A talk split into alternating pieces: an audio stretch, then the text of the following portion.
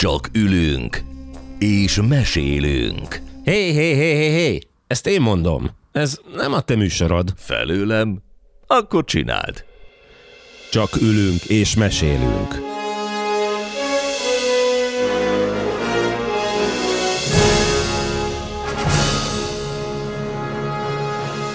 Harmadik évad. Midőn a hármashoz ér, mely sorrendben a harmadik leszen. A három amigó belecsap a harmadik műszakba. Harmadik típusú találkozásaik alkalmával bebizonyítják, hogy hármasban szép az élet. Jézusom, ezt most komolyan gondoltad? Két író és egy mindenkinek jól beolvasó most fogja magát és jó bemozgókép kultúrázza a mindennapokat. Forgács V. András, Laska Pál és Mester Ákos főszereplésével. Csak ülünk és mesélünk. Harmadik évad.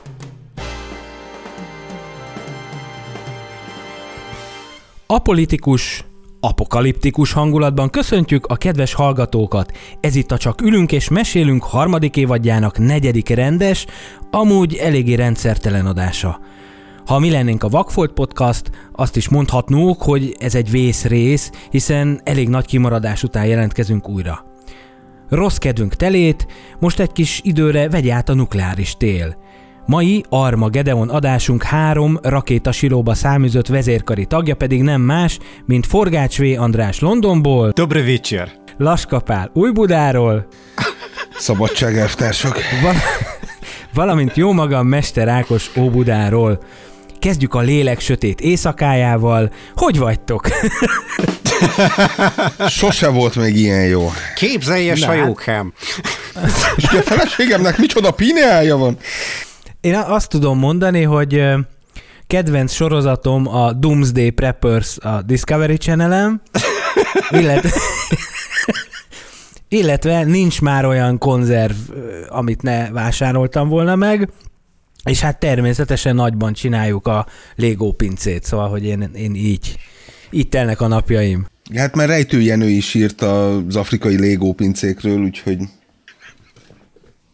Most képzeld el, képzeld el, hogy az összes klub, meg mindenféle bár, ami így megnyílt így a 90-es években az összes ala, ö, alaksorban és, és óvó, egykori óvóhelyen, azt most mind ki kell költöztetni. Hát ugye az a nem titkolt szándék, hogy egy kicsit előre menekülünk, és hát bemutatjuk, hogy hogy képzelte el ezt a filmalkotó, ezt az egészet, amit úgy hívunk, hogy világ vége, és akkor itt bejöhet a definíció, hogy nem is a világnak van vége, hanem a civilizációnak, és hogy ezt hogy dolgozták fel, milyen formában a filmművészek az elmúlt 120 évben, illetve hogy milyen típusok vannak hogyha erről egy vidám, jókedvű beszélgetést a kedves hallgatóknak így megejtenénk. ó, abszolút. Tehát ez, ez mi, sem, mi sem egyszerű benne, mert a közvetlenül a filmkészítés elején ugye Hát ugye az utazás a Holdba, ugye a Méliesnek a ö, 1902-es filmje már megalapozta azt, hogy az emberiségnek el kell mennie a ö, földről, illetve hát akkor még ugye a kíváncsiság hajtotta, nem a szükség. Ugye az emberi történelem során, ugye az első világháború, második világháború után rendre jöttek ilyen elkomorulások, amikor egy picit át, jobban átgondolták, hogy mi is történne velünk, mint, mint emberiséggel, és hát valójában ez ugye a második világháború után, illetve hát a Szovjetunió jelentette fenyegetés, ugye a, a nagyon sötét 50-es évek, ami hát máshogy volt sötét, mondjuk azt nyugaton, mint Szeretnéd keleten. te azt a sötétséget, ami nyugaton volt. Abszolút, abszolút. Tehát az, amikor ugye jöttek hírek, hogy hát itt a, ny- má- már ismét az aktuális nyugat alkonya elérkezett, és hát már, már csak hatféle paradicsom konzervet lehet kapni. Akkor tényleg valahol, valahol az ember megérti, hogy azért ez így nem, nem, igen, nem, nem, nem, ugyanarra, ne- nem ugyanazt a Azért ne képet nézzük. szaladjunk annyira előre, hiszen itt van egy magyar kapcsolat, ugye ne felejtkezzünk meg H.G. Wells-nek a munkásságáról, aki, akinek azért nagyon sok mindent köszönhetünk a, a tudományos fantasztikum műfajában, és az ő egyik ilyen kvázi um, jövőbe utaló ö, műve a Things to Come, a Mi lesz holnap ö, címre keresztelt történet, filmes feldolgozás 1936-ból, amely egy ilyen meglehetősen korai science fiction, ráadásul nagyon a maga korának is szóló, Korda Sándor által producerelt film. William Cameron Menzies rendezte, és a, a, az akkor már, már mindenki által érződő közelgő második világháborúra reflektál a film eleje is, és, és gyakorlatilag egy, egy újabb világháborút, és az azt a világháborút követő posztapokalipszist és a posztapokalipszisből kinövő új civilizációnak a történetét meséli el, úgyhogy ebben a tekintetben nagyon, nagyon sok mindenben már előrevetíti a, a, az 50-es éveknek az ilyen ö, hasonló filmjeit is, és akkor én itt gyorsan ki is emelnék egyet, a When Words Collide, ez 1951, és a világok összeütközése, ami egy ilyen eklatáns példája ennek a műfajnak. Illetve hát, hogyha Velsz és a magyar kapcsolat, azért ugye a, ne felejtsük el ugye Marcincsák György Pál alkotását, ugye a világok harcát, az meg már ugye a második világháború utáni tipikus, hát egy ilyen paranoia az, az, hogy jönnek az oroszok, jönnek a szovjetek, a nyugat és a kelet, ugye a szocializmus és a kapitalizmus gyakorlatilag ugye összecsap, és, és hát egyértelműen világháború alakul ki ebből. Annak a lenyomata van rajta ugye ezen az 1950-es filmen. Illetve Alien május 1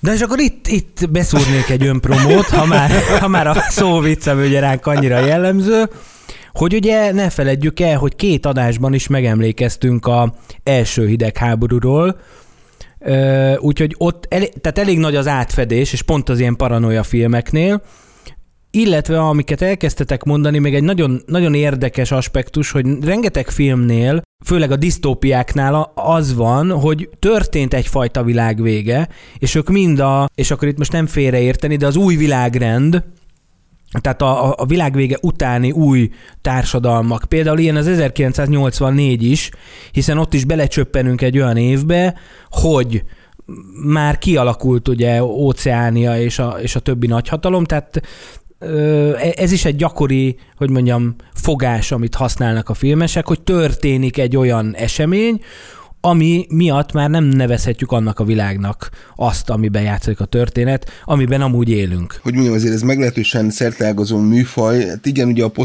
posztapokaliptikus filmek az ugye 70-es években járt ugye a csúcson, tehát azért ö, korábban is volt még, illetve hát gyakorlatilag ez a 60-as években jelent meg kvázi egy ilyen környezetvédelmi gondolat, hogy nem ott van a lényeg, hogy az emberiség elpusztítja a Földet, hiszen a Föld azért előttünk is volt, utánunk is lesz, hanem mi saját magunkat pusztítjuk el, és hogy nem az a nem az a lényeges, hogy most valami baja lesz szegény őzikének, hanem nekünk lesz bajunk, hogyha mi ezt, ezt a fajta környezetkárosító és romboló tevékenységet folytatjuk. Ugye ez mm, a 70-es években is megjelenik, mondjuk a fiú és kutyájában, de 90-es években is bőven, ö, akár a, ugye a Postmanben. A postás. Meg, megint régi hát, sebeket tépsz fel a jövő igen, hírnökével igen. kapcsolatban. Igen, igen, igen, igen. Hát én ezt így mondjuk azt, hogy életcélomnak tekintem. Köszönöm szépen, és Kevin Costnernek is. Ezúton szeretném megköszönni ezt a fantasztikus élményt. De ami, ami nagyon fontos a, a világ végével kapcsolatban, akármilyen választ adnak erre a filmesek, tehát bármilyen disztópiában járunk, az biztos, hogy radikális válasz, vagy radikális, tehát valami szélsőséges dolog történik. Tehát gondoljunk például, vessük össze a Mad Max-et, meg mondjuk a Logan futását. Tehát, hogy mind, mind a kettő valami, valami durva dolog után történik, és a Logan futásában létrejön egy, hát első ránézésre egy ilyen nagyon idillikus társadalom, csak aztán elkezdünk azon gondolkodni, hogy de hát hol vannak az idősek. Tehát, hogy, hogy mindig valami nagyon durva válasz érkezik, és ez, ez, ezzel valahogy ki is egyenlítődik a mérleg két serpenyője, hogy ugye valami nagy kataklizma és valami nagyon durva megoldás. Nekem még ez, ez tűnt fel. Az is nagyon érdekes mondjuk pont a Mad Max sorozat kapcsán, hogy gyakorlatilag végignézve a filmnek a különböző epizódjait, mind a négyet, láthatjuk a mi világunknak a fokozatos leépülését. Tehát, hogyha az első Mad Max ö, filmet vesszük, akkor látható, hogy, hogy itt, itt már valami történt, tehát, hogy már, már rosszul állnak a dolgok, de mi korán sem értük el a, a régi világnak, a régi társadalomnak a, a teljes pusztulását, és a, a második, illetve hát a harmadik rész az, amikor látjuk teljes kvázi pompájában az új világ, az idézőjel új világrendet, amit ezek a, a különböző mindenféle hadurak uralnak. Tehát, hogy a, lehet sok minden rosszat mondani a Thunderdome-ra, de, de az, az egy el, eléggé, eléggé pontosan felfestette, hogy, hogy hol vannak itt az erőviszonyok. Illetve az még egy nagyon 80-as évekbeli téma, ugye ez a szórakoztatóipar kritikája gyakorlatilag, felfedezhető, amikor ö, hát gyakorlatilag pusztán a látványosság kedvéért egy, egy ilyen freak show-t élveznek végig, ugye a, ö, ugye a Thunderdome közönsége, és hát még a ö, negyedik részben azért ez kiegészül egyfajta ilyen ö, politikai felhanggal, tehát ugye itt a ö, Carter Joe, hogy éppen mikor ad vizet, kinek, milyen beszédet tart előtte. A populizmusnak egy olyan szintje, amit például sok mai politikus is meglép minden további nélkül. És igen, például, hogyha a Mad Max világot nézzük, akkor az Ugye egyrészt ugye a költségvetés is ugye folyamatosan emelkedik, részről részre, más, tehát ugye ez látszik, látszik is a filmeken, másrészt meg egy ilyen nagyon ö, szűk, nagyon leegyszerűsített világból, ami ugye a bűnözés, bűnöldözésből indul ki,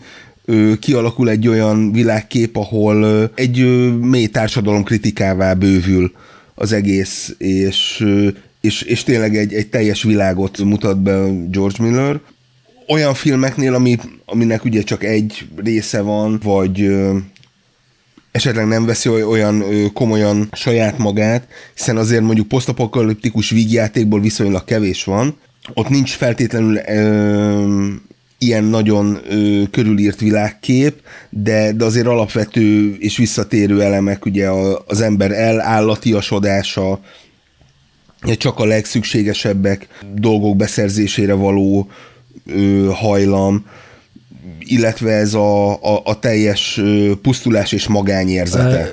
Ha valaki nagy Mad Max rajongó, és tudom, hogy nem film, de mindenképpen ajánlom, mert hogy magyar, létezik egy iszonyatosan jó képregény, a Café Postnukleár, ami azzal a gondolattal játszik, hogy Magyarországon ugye a 80-as évek vége felé, tehát még a szocializmusban valami történik, hát nem csak Magyarországon, de hogy történik valami atomkonfliktus, és akkor képzeljük el, hogy ilyen zsigulikkal, skodákkal, a kiszáradt Balatonnál, meg áforkutaknál történik a, a, hát a túlélés, és egy zseniális, vizuálisan egy, egy zseniális dolog, úgyhogy mindenkinek javaslom. Egyébként már csillagászati összegekért beszerezhető sajnos az első kiadás, és úgy tudom, hogy lesz folytatás is, tehát erre mindenképpen keressetek rá, mert fantasztikus.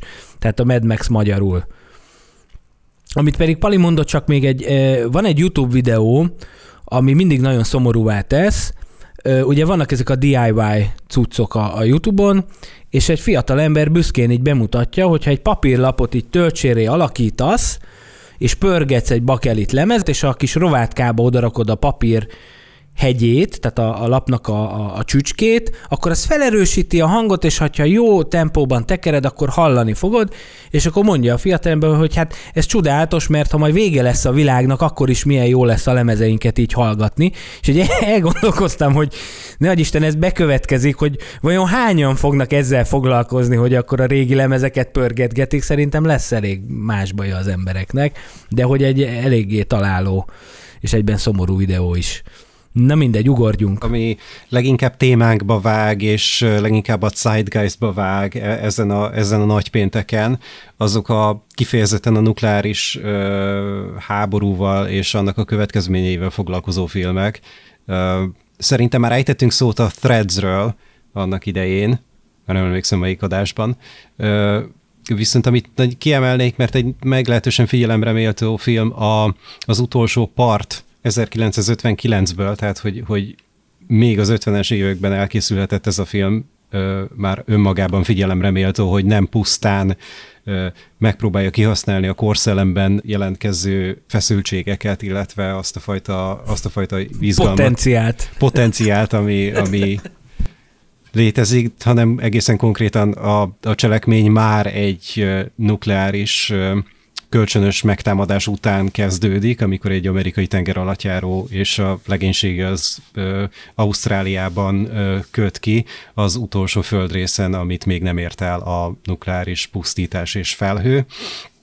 És noha a cselekmény tulajdonképpen a körül forog, hogy egyik főszereplő tudós, akit, akit Fred Astaire alakít, és egy a karrieréhez képest egy meglehetősen szokatlan szerep az övé, úgy tartja, hogy lehet, hogy már Alaszka például lakható, hogy a nukleáris szennyezés és a felhő már elhagyta Alaszka területét is, tehát hogy létezik mód arra, hogy az emberi faj fennmaradjon, és tulajdonképpen a film nagy része foglalkozik ennek, a, ennek az elméletnek az igazolásával, aminek a, az eszköze, ez az amerikai tengeralattjáró lesz, de most anélkül, hogy lelenném a filmnek a poénját, mindannyian tudjuk, hogy a világnak vége van, és a, a, a film cselekményének a nagyjából harmada arról szól, hogy hogyan ö, dolgozzák ezt a tényt fel a szereplők hogy hogyan uh-huh. dolgozzák fel nem csak azt a tényt, hogy, hogy, hogy ők el fognak múlni, és hogy az egész világ éppen tényleg hetekre uh, van csak a teljes és totális pusztulástól. Egy ilyen nagyon érdekes, melankólikus uh, hangulata van a, a, a filmnek, ami gyökeresen, szó, gyökeresen más, mint a korszak többi hasonló témájú filmje, és egyébként annyira nagy hatású is lett, hogy, hogy 2000-ben készült egy TV újrafeldolgozása Armand Assantéval, a tenger alattjáró parancsnokkal, a főszerepben Brian Brown játszott a, a, a tudóst, és egy ilyen klasszikus televíziós adaptáció íze van így elsőre, de ugyanazokat az érzelmi regisztereket el tudja érni, egy, egy nagyon jól megcsinált tévéfilm tényleg jó értelembe vett tévéfilm 2000-ből, a feldolgozás is, de, de az eredeti is, és nagyon érdekes látni egy tényleg egy posztapokalipszisról, egy nukleáris háborúról szóló film, ahol egyszer csak elkezdenek autóversenyezni, mert miért ne? Amikor ö, megjelenik egy, egy rezes banda és próbálja így az utolsó óráiban is még feldobni valahogy az embereket. Egy teljesen másfajta világlátás, mint, mint a Mad Max-nek a valóság, ami hasonló lassú elmúlással néz szembe. Visszatérő elem egyébként az ilyen, hát főleg a posztapokaliptikus filmeknél, hogy amit a Pali mondott, hogy ugye mindenki leállatosodik, vagy tehát ilyen nagyon primér szükségletekről szól az élet, hogy mindig van egy-két ember, akit mondjuk valami tűz még fűt, és például ugye a Fred Astaire itt azt mondja, hogy de még Alaszkában lehet valami, például a zombi filmben mindig elhangzik, hogy de Washingtonban még ott a kormány, és az még működik, vagy hát gondoljunk ugye a jövő hírnökére, akkor itt most magamat ostorozom egy kicsit, de ugye ott is van egy ígéret, hogyha természetesen újra formálódik ugye az Egyesült Államok, és mi más reprezentálhatná ezt szebben, mint az, hogy a posta működik. Na mindegy, de hogy amíg van kék uh, ruhafesték, addig, addig, addig ugye a, a hit is uh, ben, bennünk lehet. Szóval ez egy ilyen visszatérő ö, probléma, mert hogy ugye a forgatókönyvíró nem, nem tudna mit kezdeni a helyzettel. Tehát gondoljunk bele, hogy nincs civilizáció, a túlélésért megy a harc, akkor mégis mi adjon reményt, és akkor kreálni kell valamit. Tehát, hogy ez egy ilyen visszatérő dolog, de hát ez megint egy ilyen hollywoodi betegség, hogy azért nagyon sok, akár az általunk tárgyalt filmeknél is előjön egyfajta hát talán túlzás lenne azt mondani, hogy happy end, de mivel mégiscsak egy történetről van szó, ahol van egy hős, akihez mi kapcsolódunk, valahonnan valahová eljutunk, és a végén valami remény felcsillan, vagy jobb lesz a helyzete.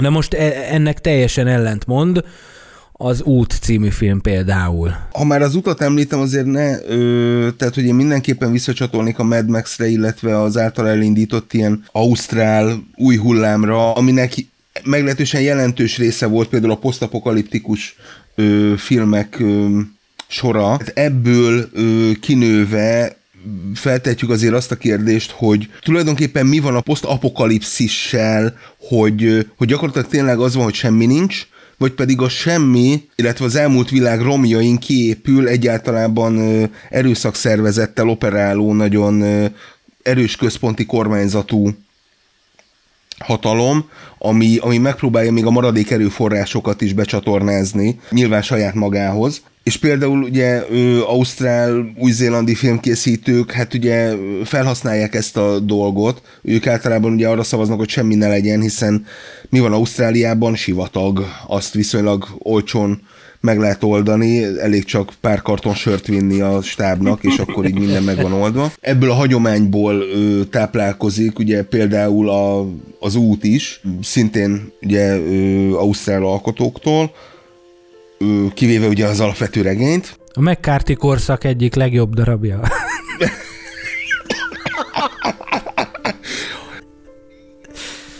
Én ezt tudtam ehhez a mai adáshoz hozzátenni. Így ezek a szenátorok milyen rossz írók, te. Hú.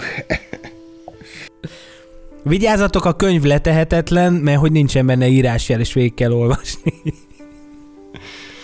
Az út egy, egy 2009-es film, aminek a, a főszereplője igazából Viggo Mortensen és a kisgyerek, tehát hogy itt vannak még, vannak még ö, ö, színészek ugye feltüntetve a, a stábban, és hát ugye a korán elhunyt Michael Kenneth Williams-nek az egyik nagy játékfilmes debütálása, ugye ő nem, nem régiben hunyt el.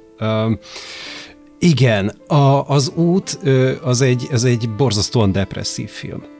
Tehát, hogyha ha létezik egy, egy lista, amin a lehető legrosszabb emberi kvalitások vannak, akkor az út az végig megy mindegyiken, és bemutatja őket az önzésen, az erőszakon, a kannibalizmuson keresztül minden, tehát hogy, hogy ami lehet, az, az rosszul sül el, rosszá változik, és igen, az egy nem éppen könnyű nyáresti, nyáresti olvasmány, illetve filmélmény. Mindezekhez hozzáadódik az, hogy ahogy a, a történet kifejtődik a vásznon, úgy válik a film képe egyre szaturáltabbá, egyre jobban eltűnnek belőle a színek és a végére már, már, már, már fekete-fehéré változik abszolút lefelé tartó, szigorú, egyenes, monoton, szigorú, monoton csökkenő függvény, már hogyha az ember életkedvét nézi.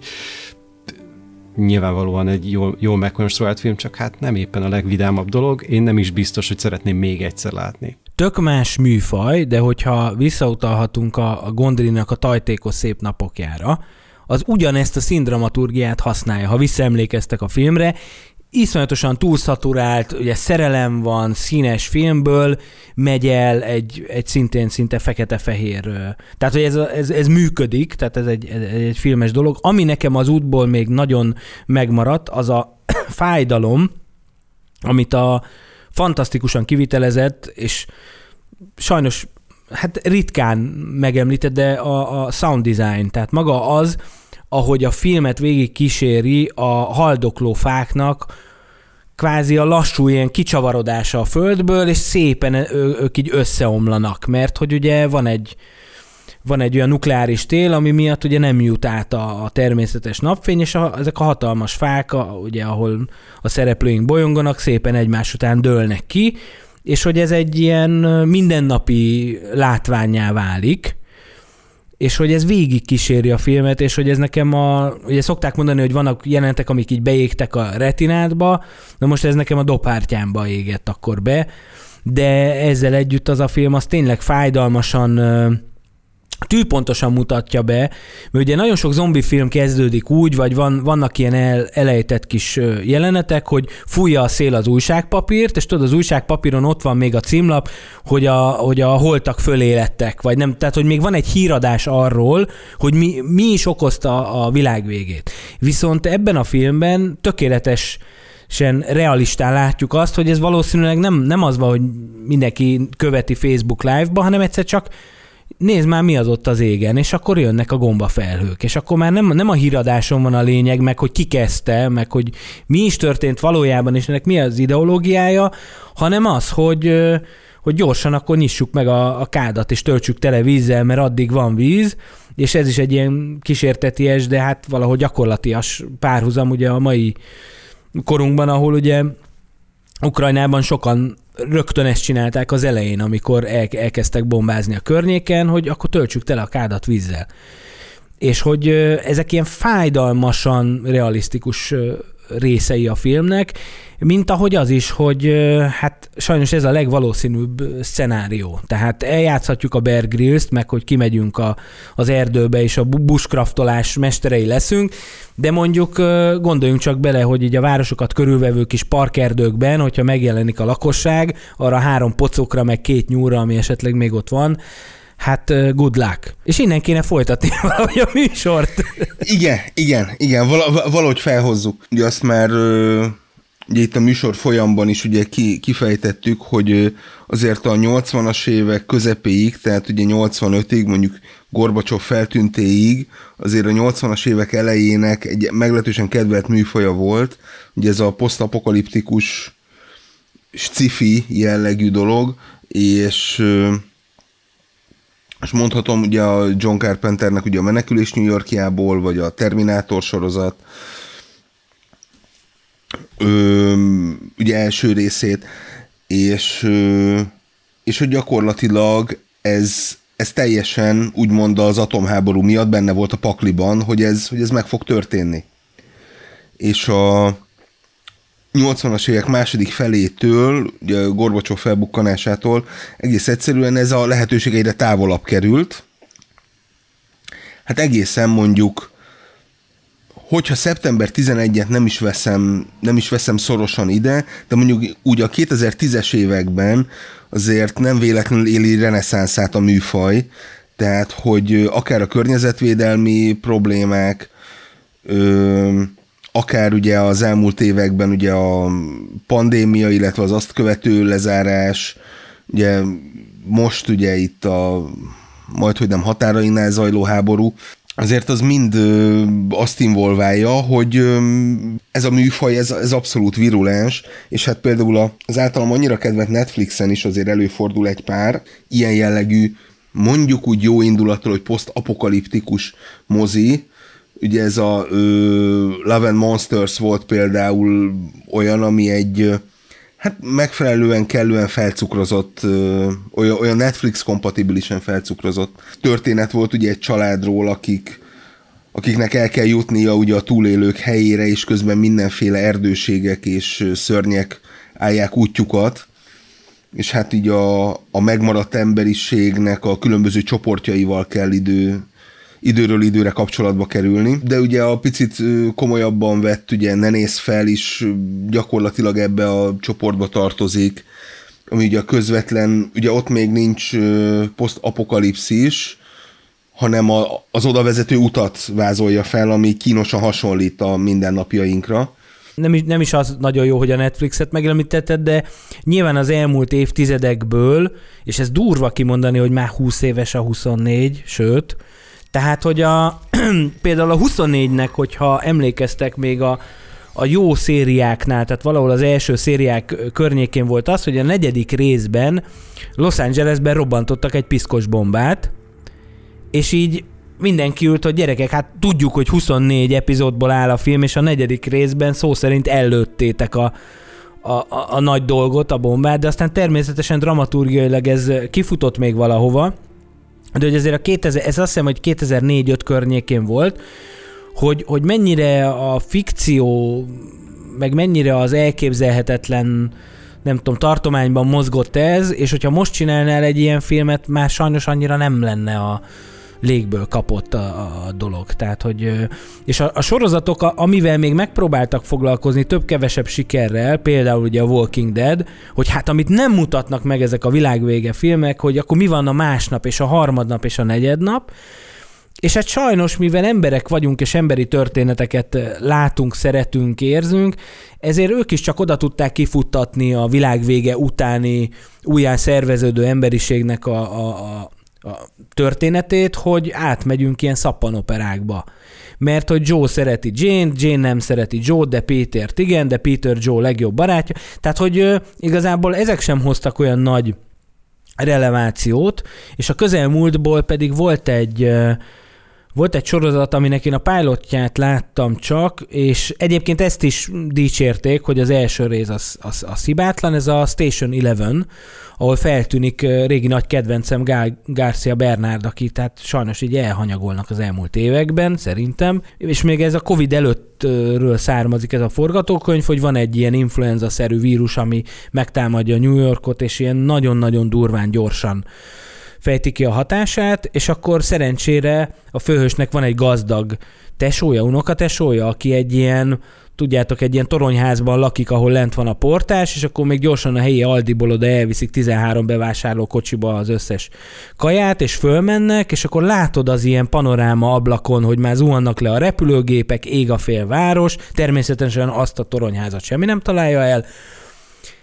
leblende, és aztán van az, hogy 90 nappal később, mert hogy akkor már ki lehet menni a, a házból, és akkor látod, hogy már leopárd van New York utcáján, meg már benőtte a fű a sárga taxikat. Hiába na, az ilyen kihagyás eszközével élni még mindig erőteljesebb, mint mondjuk a Walking Dead-ben mutogatni, hogy de most ez történik, hogy folyik a vér, meg hogy csúnya az ember, mármint a zombi és hogy megyünk és mászkálunk. De hát annak az a lényege. Igen, de az, az, azok a kísérletek, hogy, hogy akkor most igenis mutassuk be, hogy mi történik, fájóan részletesen, azok eddig engem még úgy nagyon nem tudtak meggyőzni. Tehát a 28 nappal később is például azért üt akkorát, mert pont azt a 28 napot nem látod ahogy ugye kifejlődik, vagy lerombolódik a, a civilizáció, hanem az van, hogy a csáva föl kell 28 nappal később ugye a kómából, és kisétál a, a kórházból. Illetve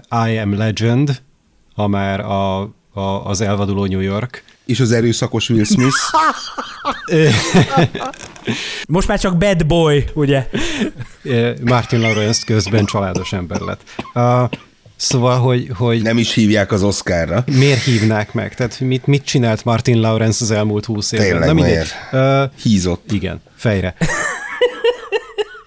Inkább nem szólok, nem mondok semmit. Szóval, hogy, hogy a Legenda vagyok és hasonló módszerekkel operál, szintén van egy vírus, a, amit Emma Thompson szabadít rá az emberiségre, ez egy, ez egy gyönyörű uh, casting megfejtés, tehát úgy gondolom, hogy egy nettó másfél napot kellett neki forgatni ehhez. Ott is hihetetlenül gyorsan változik át New York egy ilyen, egy ilyen vadas parká, igen. Ami mondjuk, tehát hogy amit így a pandémiából megtudtunk, tehát hogy ez így eléggé realisztikusnak tűnik, tehát hogy nálunk is megjelentek a kosok és a kecskék az utcákon, amikor nem lehetett kimenni, ugye két évvel ezelőtt, úgyhogy ennek van, van némi létjogosultsága. Most így elgondolkodtam azon, amit Ákos mondott, ugye ez a, ez a sorozatosítása a posztapokalipszisnek, tehát hogy még ugye ebből is pénzt csinálnak, ugye a, például a Walking Dead alkotói, de egyébként más sorozatokat is lehetne mondani, vagy filmeket, vagy, vagy bármi egyebet. Talán ugye ez a gonosz banalitására vezethető vissza, hogy akkor most egy picit így filológiailag is, is megágyazzak a dolognak, hogy ugye pont ezekben a dolgokban az a borzasztó, hogy ezek teljesen hétköznapi dolgok. Hétköznapi dolog kaját szerezni valahonnan, hétköznapi dolog az, hogy a, hogyha valami el van hagyatva, akkor azt a természet visszaveszi. Tehát, hogy ezekben úgymond semmi, semmi extra és semmi különleges nincs. Nyilván ugye a lépték az, ami ezekben a filmekben ugye megdöbbentő. Francis Lawrence ugye szétszűrözött kamerája előtt például az I Am The Legend-be, hát igen, tényleg, tehát, hogy az ilyen, ilyen, ilyen videoklippes posztapokalipszis Nike reklámmal ami tény is, hogy nagyon jól néz ki. Hát valószínűleg nem így fog zajlani a valóságban, de hát nem is az volt a cél, hogy ezt megmutassák. Úgyhogy igen, tehát valószínű ezek a nagyon Hannah Arendti mozzanatok azok, amik megdöbbentőnek hatnak, hogy itt most megmutatjuk azt, hogy, hogy ezek a dolgok tényleg így mennek, kicsiben, kis léptékben a saját életünkben jelenleg is, viszont hogyha ezt felnagyítjuk, amikor ugye szó szerint semmi nincs, akkor ezek a teljesen természetesnek vélt és felnagyított dolgok ilyen elementáris erejűekké válnak. Köszönöm, és most függjön. Nem, nem tudom, hogy hogy fogunk tudni eljutni így ezzel a tempóval az Armageddonig. Hát azt beszéljük, hogy mi van utána, nem? De De, de lehet Deep Impact is. Tehát. Tehát a 80-as éveknek az ilyen teljesen már-már nihilista jövőképe után ugorjunk a 90-es éveknek a világvége filmjeihez, és hát akkor itt a, a, a titánok harca következik. Armageddon versus Deep Impact. De most nem akarok senkit megvádolni semmivel, úgyhogy inkább Ákos velünk vagy? Ákos megmerevedett. Igen, én, én is azt nézem, hogy nem mozog a szemet, tehát, hogy így... Amíg Ákost megtaláljuk, addig én elmondom az intrómat. Nem akarok senkit megvádolni uh, plágiummal, mert ez írók között és kreatív emberek között ez a legsúlyosabb vád, amit ember ö, ö, mondhat a másikra, de hogyha jól emlékszem, akkor ott mintha egy olyan történet lett volna, hogy a Deep Impact az már elég régóta formálódott a stúdiónál, és akkor egy ilyen vacsora alkalmával a konkurens stúdió az így, hát tudomást szerzett arról, hogy mit terveznek, és akkor ennek, ennek lett az eredménye a, a, az Armageddon. Nem tudom, hogy ennek a történetnek mennyi valóságtartalma van, de a tény, ami tény, hogy 1997-ben, 98-ban két darab meglehetősen hasonló történetű film mutatkozott be egymástól nem is olyan távoli időben. Az egyik ugye az Armageddon, amiben uh, ugye Bruce Willis fogja megmenteni a világot, és hát Michael Bay-nek az egy ilyen, egy ilyen örök filmes klasszikusa lett. A másik pedig, ami annyira talán nem annyira talán nem... Nem szélsőségesen formalista. ez, ez egy nagyon-nagyon udvarias módja annak, hogy... hogy igen. Mit igen, gondolkodtam? Igen. De hogy a, a, mind a két filmben aszteroida van, mind a két filmben van egy meglehetősen ö, bátor mentőakció, amivel megpróbálják ezt az aszteroidát állítani, és hát aztán különböző ö, eredményességgel történik ez mind, történik ez meg, mindeközben a világ hangsúlyozottan turisztikailag nevezetes részei, azok ilyen különböző látványos effektek kíséretében ö, semmisülnek meg. A Vatikán, New York, London és a társai. Mi az, ami, mi az, ami igazán 90-es évek kessé teszi ezt a két filmet, mert tulajdonképpen mind a kettőnek egy ilyen majdnem totális happy end a vége, ugye a Deep Impact híres utolsó képe az, az éppen újjá épülő kapitólium előtt szónokol az Egyesült Államok elnöke Morgan Freeman, úgyhogy mind, minden jó, minden rendben lesz, és minden úgy lesz visszaépítve, ahogy volt és szót se ejtünk. Igen, róla. illetve hát ha már ugye felmerült az Armageddon, és a Deep Impact, ugye hát időről időre azért Hollywoodnak mindig vannak ilyen, ilyen párfilmjei, amik úgy nagyjából hasonló ö, időszakban jelennek meg. Nemere Istvánnak ugye a Játszma 10 milliárdért című kis regénye, ha lehet így fogalmazni, gyakorlatilag mondjuk ugye egy hasonló ö, alapszituációt vázol fel. Az én saját bejáratú elméletem szerint, ugye amikor ö, Andy Vajna ugye itt forgatta a Vörös Zsarut, ugye 87 telén, 87-88 telén, akkor szüksége volt egy cifire, hiszen a 80-as években a legtöbb stúdiónak, mint ugye a, az ő karolkója is, ő cifit akart forgatni, de nem volt hozzá alapanyag. És az én véleményem szerint a kezébe került ugye ez a mondjuk úgy double feature, tehát ugye egy olyan könyv, amiben két novella van, vagy hát ilyen kis van, ugye az egyik a Holtak harca, a másik ugye ez a játszma 10 milliárdért, és ugye az egyiknek az alapötlete abból lett ugye a Pusztító című Stallone film, a másikból pedig ugye az Armageddon, ami hát gyakorlatilag ugye átesett a szokásos hollywoodi fejlesztéseken. Nem tudom, hogy ez itt történt el, fogalmam sincs. Én azt feltételezem, hogy, a, hogy az ötletek azok így kerültek be a, hogy mondjam, így a hollywoodi forgatókönyvírás boszorkány konyhájába, és akkor onnan így, így idefejleszt, odafejleszt, development hell, újra kezdik, stb. stb. És, és akkor így ki, kiforta magát gyakorlatilag, ha már a boszorkány konyhánál vagyunk, ugye? Kiforta magát a, az ötlet. Azt említsük meg, hogy a Dreamworks stúdió kapcsán erőteljesen előkerült mondjuk így a, a korábbi munkatársak által odavitt szellemi tőke tehát most akár a, az egy bogár élete, illetve az Éa hangja párharcra, ha gondolunk. Hát mondjuk ott volt, ott volt egy Jeffrey Katzenberg, aki, aki híres volt arról, hogy igazából ő nem egy foglyokat, és hogy ő mindenkivel, uh, ő mindenkivel kitúr, akivel lehet, ez már az Aladinnál megmutatkozott. Illetve, hogy uh, ugye a, a chip katonák, illetve a, a Barry Levinsonnak ugye a, ez a játékgyáros történet, most hirtelen nem jut eszembe a film címe, és tehát, hogy mondjuk úgy, hogy a DreamWorks környékén ezek így a 90-es évek vége felé meglehetős turbulenciát kaptak ezek a, a minden alap nélküli vádak. Hát illetve ez, a, ez tipikusan az a történet, ami mondjuk egy ilyen nettó 15-20 évvel később, majd valaki ír ebből egy ilyen botránykönyvet, hiszen addigra már a szereplők azok régen nem lesznek részei a történetek. A Disney-t nagyon hosszú ideig vezető CEO is, tehát ugye... Bob Iger. Igen, tehát, hogy, hogy ő, ő is azért egészen, egészen gyorsan nyugdíjba ment, tehát, hogy az Iger korszak az, az még, még irodalom szempontjából legalábbis film elmélet, film történeti szempontból még feldolgozatlan, de hát ugye a következményét ez máig nyögjük, lásd Marvel Film Studios, Star Wars és a, a Disney, mint a kis gömböc igen, bekebelezi igen. az intellektuális propertiket, ugye, Hollywoodban ugye most véglegesítették ugye az MGM. Hát ez ugye az Amazon végleg. Igen, igen, igen, szerződést, illetve hát ugye a menetrendszerűen érkező új franchise filmek.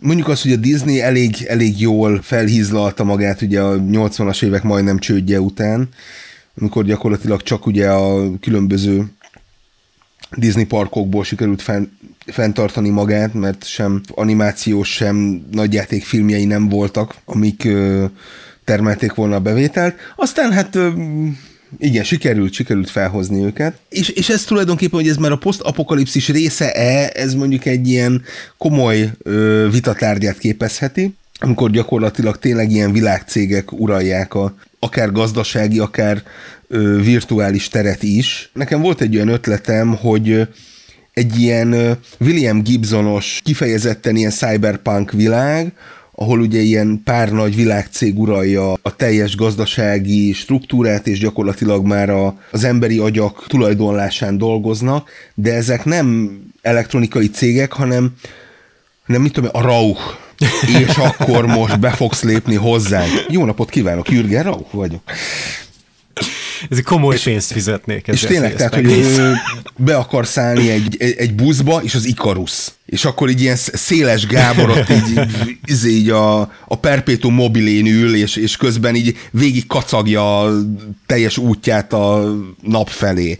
Tehát, hogy Na minden, ez, ez, ez igen, igen, igen, valószínű ez, a, ez még a Café Postnukleárhoz kötődik. Nekem, nekem így a hungarokamion az, ami még eszembe jut, meg a, meg a Rábának ugye volt a legendás, legendás vezérigazgatója az Ede, aki, aki igazából mindenki tudott bulizni a vállalatnak, tehát hogy, hogy ezek azok a cégek, amik jellemzően kvázi a legjobban teljesítő, legprofitábilisabb állami vállalatok voltak. Horváth Ede, csak mert ugye a, a klasszikus ö, méregzöld színű rába kamiont is ugye... Horváth Ede, igen. Edének hívták, ugye részben emiatt. Igen, igen, igen. Tehát, hogy ott is igazából pont, pont ez a, a, nagyon furcsa módon ugye ezt a kapitalizmusból ismert uh, Steve Jobsok és, és egyéb uh, ismert és híres CEO-k uh, által meghatározott útvonalon mozogtak ezek a vállalatvezetők is, úgyhogy ez így szerintem még egy ilyen feltérképezetlen területe így a magyar közelmúltnak, ezek a, a nagy és híres Igen, és, és befolyásos ugye a Simpson családban volt ugye a Hank Scorpio figurája,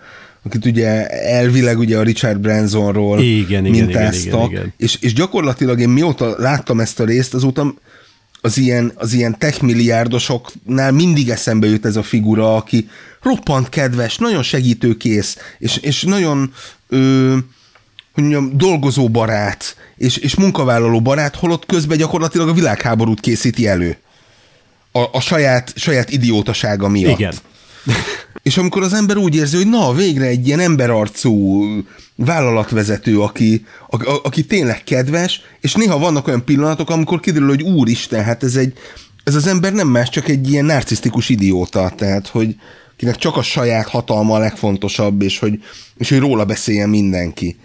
És hát igen, hát az, az Elon Musk az, az tipikusan ez a, ez a teljesen mm, nem tudom, gátjavesztett folyó, zabolátlan ló, és, és, és Elszabadult hajóágyú.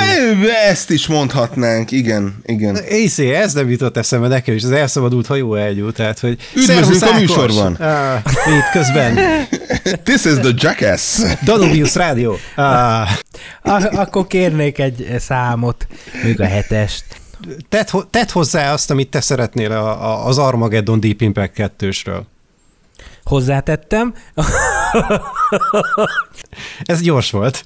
Ami még eszembe jutott, hogy általában az ilyen világvége környékével játszó filmek, és ugye pont a legenda vagyok erre egy jó példa, de én jobban szeretem, ugye ez a Csüm filmes univerzum, ahol az Omega Man az a film, ami, amiről ilyenkor beszélhetünk a Charlton Hestonnal, hogy hogy vannak azok a világvége filmek, és itt a sorozatoknak ebből a szempontból ez egy nagyon kedvező terep, ahol mindenki úton van, mert hogy vége van a világnak, vagy az a veszedelem ez állandóan jön felénk, ugye, és, és menekülni kell előle, vagy ugye van a Omega Man én legenda vagyok, meg ezek a fortifikációs filmek, hogy így fogalmazok, amikor végül is egy tök jó tök jó védhető helyen van egy maroknyi túlélő, vagy egy túlélő, és ott próbál újra építeni valamit.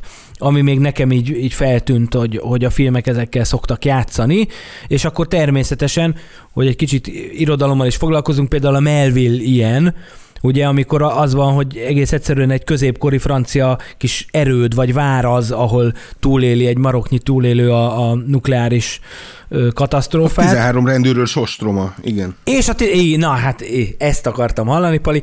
Tehát, hogy van amikor, van, amikor egy helyben vagyunk, vagy toporgunk, és van, amikor állandóan úton vagyunk. De mégis mind a két verzióban születhet egyfajta megváltás ugye a, a film végén. Ez még egy ilyen bevett dolog. Kicsit tangenciálisan kapcsolódik ide a Roger Corman féle a, a, a, a vörös halál állarca, The Mask of the Red Death, ami a pestis járvány közepén játszódik, ahol arisztokraták szépen így el vannak izolálva egy ilyen kastélyba, hogy amíg, amíg tombol a járvány odakint, és amíg a parasztok és a jobbágyok, azok így ezt majd szépen föl fogják fogni, és majd kihúzzák azt a kis időt. És abszolút egy az egyben ennek a dramaturgiája rímel, az összes ilyen, ilyen erődben túlélünk, és hát ugye megjelenik ugye a, a, a, a címbéli vörös halál, és végül is kiderül, hogy ez a biztonságosnak vélt ö, ö, ö, erődítmény per kastély sem annyira biztonságos. Tehát, hogy itt nem lehet csak ám úgy büntetlenül megúszni a Ez egy a, a Edgar Allan Poe elbeszélés, ugye? Igen, mert ennek igen, szerintem igen. voltak a, még a... feldolgozásai, lehet, hogy képregény, meg mit tudom de hogy ez egy ilyen hogy mondják ezt, ilyen kedvelt téma, vagy amiből inspirálódnak? Abszolút, ez egy, ez egy meglehetősen népszerű Különösen mióta lejártak a jogok, és hát public igen, domain azt lett azóta, különösen. Azt mindig szeretjük. Emlékezzünk meg azért Lars von Trierről, tehát, hogy ö, nyilván, hogyha az ember apokalipszisról ö, értekezik, akkor nagyjából tíz éve megkerülhetetlen a melankóliának a, a megemlítése, ami egy egészen sajátságos ö, feldolgozása ennek a műfajnak, ugye? Az egyetlen film, ahol Jack Bauernek nem sikerül megmenteni a világot. Igen, és igen, és ez az a film egyébként, ami híresen, tehát egy ilyen elképesztő szereplőgárdát vonultat föl tényleg Jesper Christensen-től, Alexander Skarsgårdon keresztül, Udo Kier, és ott van John Hurt. Kirsten Dunst. Tessék? szerettem volna róla megfeledkezni. Nem hiszem, hogy, nem hiszem, hogy karrierjének egy, egy kiemelkedő szerepe lett volna, sajnálom. Nem biztos, hogy az ő hibája, de na mindegy.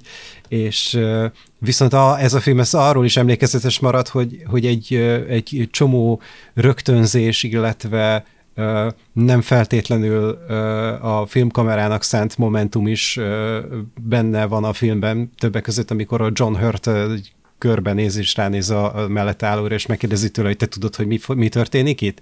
Tehát, hogy ez nem volt skriptelt, hanem hogy John Hurt egyáltalán nem értette, hogy mi folyik körülötte, és így megkérdezte, mint John Hurt a kollégát, hogy te, te tudod, hogy mi folyik itt, és ez így benne van a filmben, tehát, hogy nem volna semmit a művész értékből, szerintem működik, de elárul, elárul egy mást a filmnek a keletkezés körülményeiről. Nem tudom, tehát, hogy nekem például az ilyen költői világ vége, ez ilyen stalker-szerű, tényleg ez a, ez a kevés szavas, én azt szeretem, hogyha, hogyha a hiány beszél, hogy, hogy, hogy azt, hogy a fantáziámat tudom használni, hogy, hogy, hogy mi az, amit oda képzelek mi az, ami ott volt, ami ott lehetett korábban. És hogy a, a helyett a gazdagság helyett, hogy, hogy mi van jelenleg.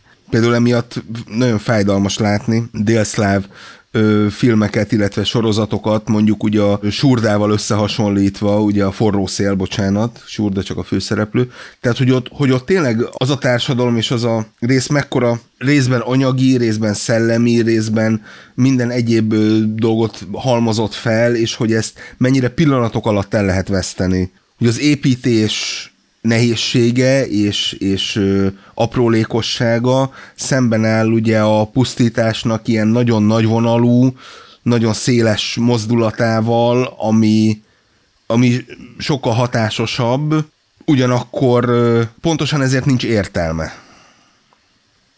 Ne, ne, nekem azok a filmek, amikben én ezt a, ez, ezt a mozzanatot látom, az, azok nekem általában szoktak tetszeni. Hogy mondjam, általában azt szoktuk mondani ugye a kedves hallgatóknak, hogy hát most olyan sok jó filmet mondtunk, és tessék megnézni. Azúttal én is így bajba lennék, tehát hogy már-már a szerb film kategóriába tartozik. Hát azért, hát azért nem, az, hát azért nem. Az tehát, e... hogy a, a, a, a szerb film az egy, az, az, a másik van, mert a szerb film az tehát, a film, amit egyszer az... se nézzél meg, az út az az, amit egyszer igen. nézzél meg, és hát igen, akkor azt úgy hogyha innen, hogyha innen nézem, akkor az egy nagyon speciális posztapokaliptikus film, az egyszer film. hát... A, a, a jelenben játszódó posztapokalipszis. Tehát, hogyha amikor már túl vagy mindenen, tehát amikor már nem számít semmi. Illetve csak egy, tényleg egy mondat erejéig megemlítem a, a, azt a filmet, ami 2012-nek az egyik ilyen ö, hmm, Sötét ló, tehát hogy ez egy olyan film 2012-ből, amire hogy egyáltalán senki nem emlékszik, én sem emlékeztem csak így halványan, hogy ez, ez a film ez létezik, és ez a Seeking a Friend for the End of the World, vagyis a Még a világ vége el nem válasz című film, amiben Steve Carell és Kira Knightley a, a két szereplő, és hát ennek a története is egészen pontosan követi azt a, azt a már felskiccelt dramaturgiát, hogy jön a, jön a meteor, és becsapódik, és nincs mit tenni, és hát ez az a film, ami megpróbálja a, a már említett On the Beach-nek a melankólikus, kicsit szentimentális részeit összefűzni valahogy ezzel az ilyen post-apokalipszis várással, és hát az az igazság, hogy, hogy nem csak, hogy nem lett egy sikeres film, de sajnos nem is egy jó film,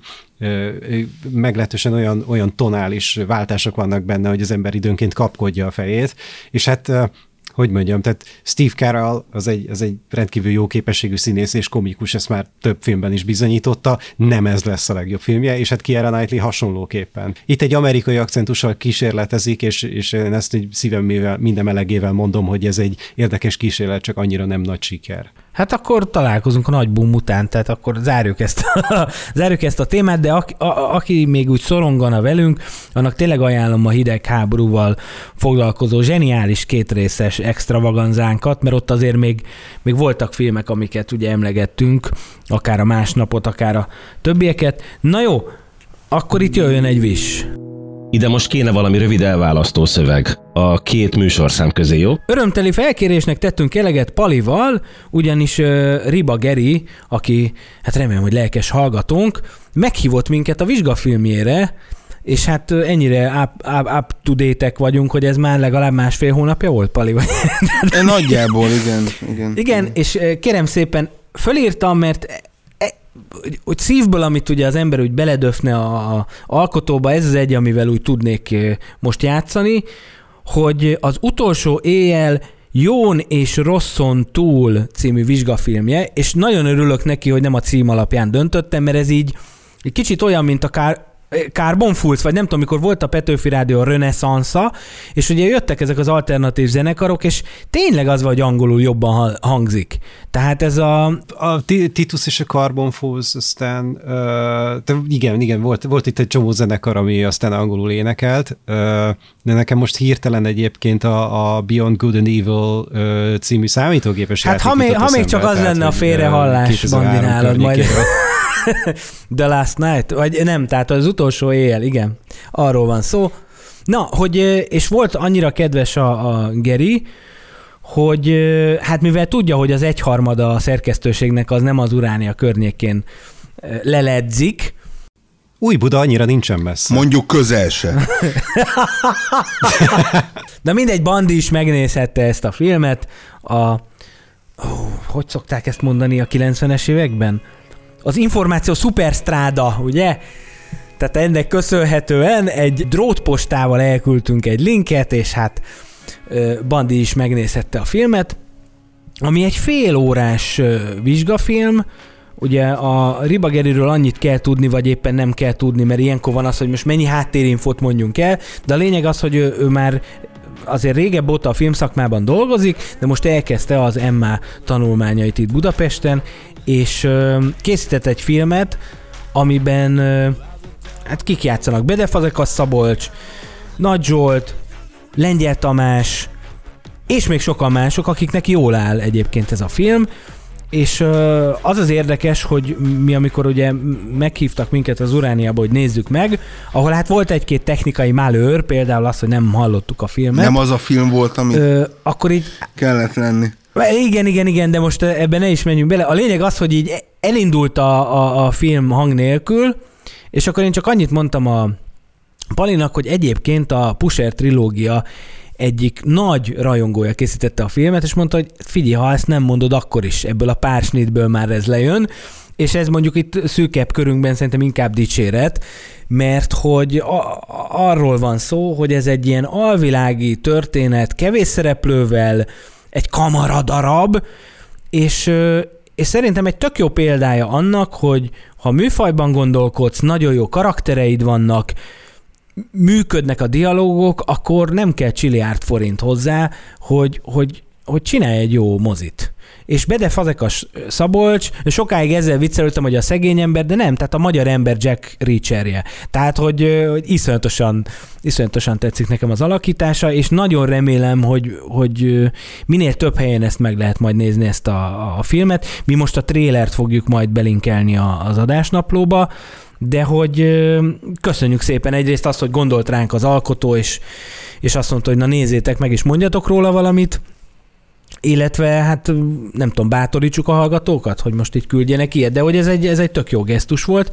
Ami nekem még Bátorítsuk a hallgatókat, hogy csináljanak igen, filmet. Igen, igen, Ami nekem még nagyon tetszik a filmmel kapcsolatban, és most nem spoiler ezek, Geri, nyugodj meg, hogy nagyon sok ilyen kis easter egg van elrejtve a filmben, ami a, hát nem tudom, a hazai filmeseknek ilyen kedves kis részlet, hogy például, a, hogy ezek ilyen alvilági figurák, egy nightclubnak a, a vezetősége és a security a, a főszereplők, hogy például látunk egy-egy ilyen elkapott vágóképet a walkie és hát ott van rajta a matrica, ami ugye a Hát a magyar filmforgatások száz százalékán, most nem mondjuk ki a cég nevet, de hogy aki szokta bérbeadni, vagy például a Lengyel Tomi nagyokat kortyol, a LTH Location Team Hungary, ugye a nagy unitos cégnek a bögréből, ezeket imádtam. Tehát, hogy ilyen kis... És hát nem tudom, hogy mi, mi, mi az a környezet, ahol tépnek hívják még a tépet, ami ugye szintén egy gyakori filmes kellék is, de hát ugye amerikai filmekben is látjuk, hogy mindig azzal kell bekötözni valakinek a száját, vagy, vagy valakit megkötözni, de ez a tép, ez úgy, én úgy hallottam ki, mint hogyha ilyen filmes közemben hallanám ezt a szót. Meg hát ugye tudjuk a magyarokról, hogy balsors, akit régen tép. Hát, Na mindegy, beszéltek ti is a filmről igen, egy tehát, kicsit. hogy a, a tépnek még ugye az orvoslásban van jelentős szerepe, hiszen a, ugye ez az orvosi ragasztószalag, gyakorlatilag ezt tartja össze 40 év az egészségügyet, és hogy ez erőteljesen használatos, fogalmazunk Igen. így. Egyébként ö, filmre visszatérve, ö, nagyon van egy, van benne egy ilyen mélyen, mély túlhaladottság, tehát hogy egy ilyen poszt Tarantinos, Guy Ritchie-s megoldás, ugye maga, maga a történet, ami először engem nem töltött el önfelett örömmel, azonban ahogy ugye a történet halad előre, inkább, inkább ö, tényleg ugye a Nicholas Winding Refnnek ez a Pusher filmjei ugrottak be, és hát tényleg sikerült egy olyan, ugye amit gyakran hiányoltamtunk többen, még ugye a 2000-es években, hogy Végül is miért ne lehetne nálunk is megcsinálni a mi gangster filmjeinket, ami nem azonos ugye a Scorsese 70-es, 80-as évekbeli ö, olasz származású amerikai gangsterjeivel, ami nem azonos a 90-es évek brit gangsterjeivel, ami különösen nem azonos a, a nagyon mélyen amerikai ilyen Ed Gein-szerű figuráknak a gangsterjeivel. Ott nem tudom én, Wisconsinban, vagy, Vagy akár a New Jack filmek, így van, így van, han- hanem tényleg legyen valamiféle saját, sajátos íze és sajátos zamata a dolognak, és, és én ezt megéreztem ebben a kis filmben, és ez jó érzés volt. A, a dialogok nem zökkentettek ki, például ö, Nagy Zsoltól és a Bede Fazakesz Szabolcstól is, is ki, kifejezetten, hogy szokták ezt mondani, ihletett alakítást láttam. Bár ő a Nagy Zsolt simán körbeordított gyakorlatilag bármit, tehát hogy így nem, nem volt ezzel különösebben probléma. De igen, tehát a lengyel Tamás szotizása, tehát hogy azért voltak ö, voltak kifejezetten jó, jó pillanatok, egyszerű történet, jól elmesélve, és, és mondom, beletéve ezeket a magyaros specialitásokat, nekem kifejezetten tetszett. Hát meg dramaturgiailag jól elhelyezett úszómedence, ugye, még- amit még mindenképp- titka. Igen, igen, igen, igen. Egyébként, ha valamit kérhetnék karácsonyra, az a Bedefatek a Szabolcsnak a Jackie-e. Mert hogy az, én nem tudom, hogy az is biztos valami utalás, vagy valakinek a valami, de hogy ugye ő egy ácsot játszik, Szorítan a hónajban. hát ha még csak ott, de köszönöm, hogy, hogy, a, hogy a zseniális ö, kockás inges csávó, ugye bejön, hogy ő egy ács, és hát kéne egy kis mellékes, ezért arra gondol, hogy az éjszakában elhelyezkedne, mint kidobó, de közben meg tényleg van rajta egy olyan Jackie, hogy így azt várod, hogy a jelenet végén leengednek egy kötelet, így belekapaszkodik, és felhúzza a helikopter, és megy a Antarktiszre, vagy nem tudom. Tehát, hogy ilyen mindent is túlélő Jackie. Na mindegy, mindent összevetve tényleg jó volt ezt látni. B- B52-es bombázó Igen, Jackie. igen. Csak, csak, csak a home shoppingnál. Jó, már, már, már megy is a Google keresés. Tehát, hogy tényleg tök jól esett, hogy ezzel megkeresett minket a Geri, és hogy hajrá, csak így tovább, és hát nem tudom, filmrendezők, rendezetek remek műveket. Ez lehetne még itt. És hát ha már ilyen érdekesre készült ez az adás, hozzátenném halkan, megjegyzem, hogy még röhögtünk rajta januárban, hogy ez a zenész-táncos tematika, ez majd arra fog kifutni, hogy hát jön a Baz Luhrmann féle Elvis film, és majd még akkor is ezzel foglalkozunk. Sajnos elég így néz ki, tényleg. Nem, nem, nem, nem. Ez, ez, ez, így volt megkonstruálva, tehát hogy mindennek az, Jaj, az tényleg. egésznek a megkoron, ez, a, ez a koncepció, tehát hogy ez az egésznek a megkoronázása. Igen, igen. Kiéheztetjük a kedves hallgatókat, de szóval, hogy ha már így összejöttünk, ö, hát azért ne ússzák meg a hallgatók, hogy ne ajánljunk valamit. Ki mit látott mostanában, vagy ki az a... Mi az a, a filmalkotás esetleg, ami úgy szembe jött, és így megosztaná Hát a ö, nagy nem feltétlenül ö, tőlem kellene várni ez, de, de például a, a most, amit a mozikban láthatóak ö, magyar filmek, ugye mind a kilakoltatás, mint a szelíd, mind a kettő nagyon más műfajú, nagyon más ö, regiszteren szóló, de, de nagyon jó filmek, és nagyon speciális mondjuk azt ilyen túzdráma, mondjuk a kilakoltatás, és mondjuk a szelíd, meg mondjuk egy ilyen női pankrátor, hogy, hogy lehessen valamihez kötni. Nem az és nem úgy, és, és mindegyikben benne van egy ilyen, ilyen speciális hangulat, ami, ami miatt nekem nagyon tetszett, és hogy mindegyik kvázi apró pénz. Mi, mi, mi manapság az apró pénz, ugye, amikor hetente 10-15 százalékkal drágulnak a dolgok. Tehát látszik a kreativitás, és látszik az a fajta ö, alkotói erő, ami ezekben a filmekben van, hogy ö, magyar filmet ö, ugyan nagyon sok, ö, hát hogy mondjam, kritika éri ö, mostanában, de, de mégis születnek olyan alkotások, ami miatt érdemes megnézni ezeket a filmeket. Akkor jön Bandi. Ö, abban a kényelmetlen helyzetben vagyok, hogy ö, mi ezt az adást egy, egy bizonyos időpontban vesszük föl, és hogyha nem most vennénk föl azt az adást, hanem néhány órával később, akkor biztosan ajánlanám azt, hogy nézzétek meg az Északi című filmet. Egy probléma van, ugye ez május 19-én mutatják be, vagy mutatták be, majd bevágod, hogy melyik. A, a fapofát, az bevágja. Úgyhogy még... úgyhogy, úgyhogy még nem tudom, hogy ajánlom-e. Szerintem lehet, hogy fogom ajánlani, bár az az igazság, hogy így próbálok minden információt elkerülni a filmről, de azt, azt sajnos így is úgy is megtudtam, hogy, hogy elég sok embernek tetszett a film, de per pillanat nem tudok róla semmit, szeretném ezt az ignoranciámat megtartani addig, amíg meg nem néztem. Úgyhogy inkább egy meglehetősen időszerű alkotást ajánlok, amit minden körülmények között meg lehet tekinteni, hiszen a hosszú nagypéntekről van szó.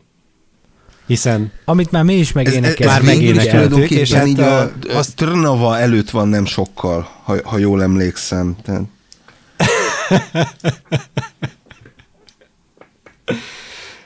Úgyhogy függően attól, hogy mikor kerül ki ez az adás, lehet, hogy akkor már csak a jövő évben lesz ez aktuális, de, de én minden pénteken meg szoktam nézni a Long Good Friday-t, úgyhogy ez, ez most, sem, most sem lesz másként. Aminek az utolsó jelenete, ha jól tudom, visszaköszön az Elkurtuk című magyar filmben is, tessék majd megnézni. Hát nem előre, az biztos. Egyébként zárójel, most ugye dolgozom ebbe az angol reklámba, és el kellett küldeni a tegnapi napi jelentést, és akkor írtam, hogy have a happy long good Friday.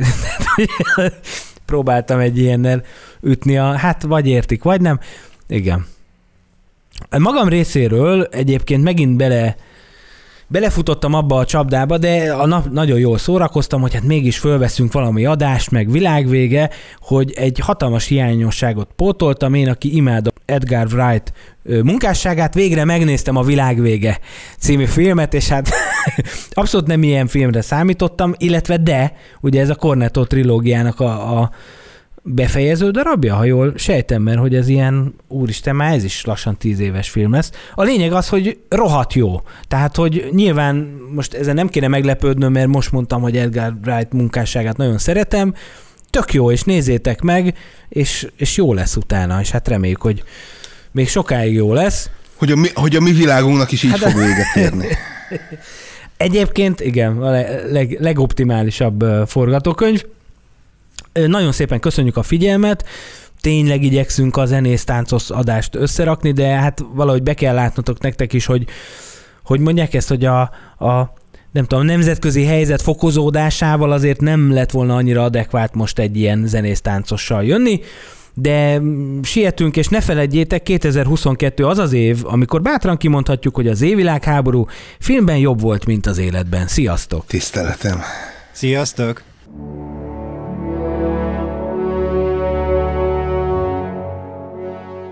A triumvirátus búcsúzik, a vetítésnek vége. Ha tetszett, amit hallottál, és szeretnél még sok-sok adást, dobj pár dolcsit ennek a szerencsétlen bagázsnak Patreonon. Képzeld, mekkora pácban lehetnek, hogyha már a narrátor kéri meg, hogy küldje... Tényleg engem mikor fizettek ki? www.patreon.com Per csum.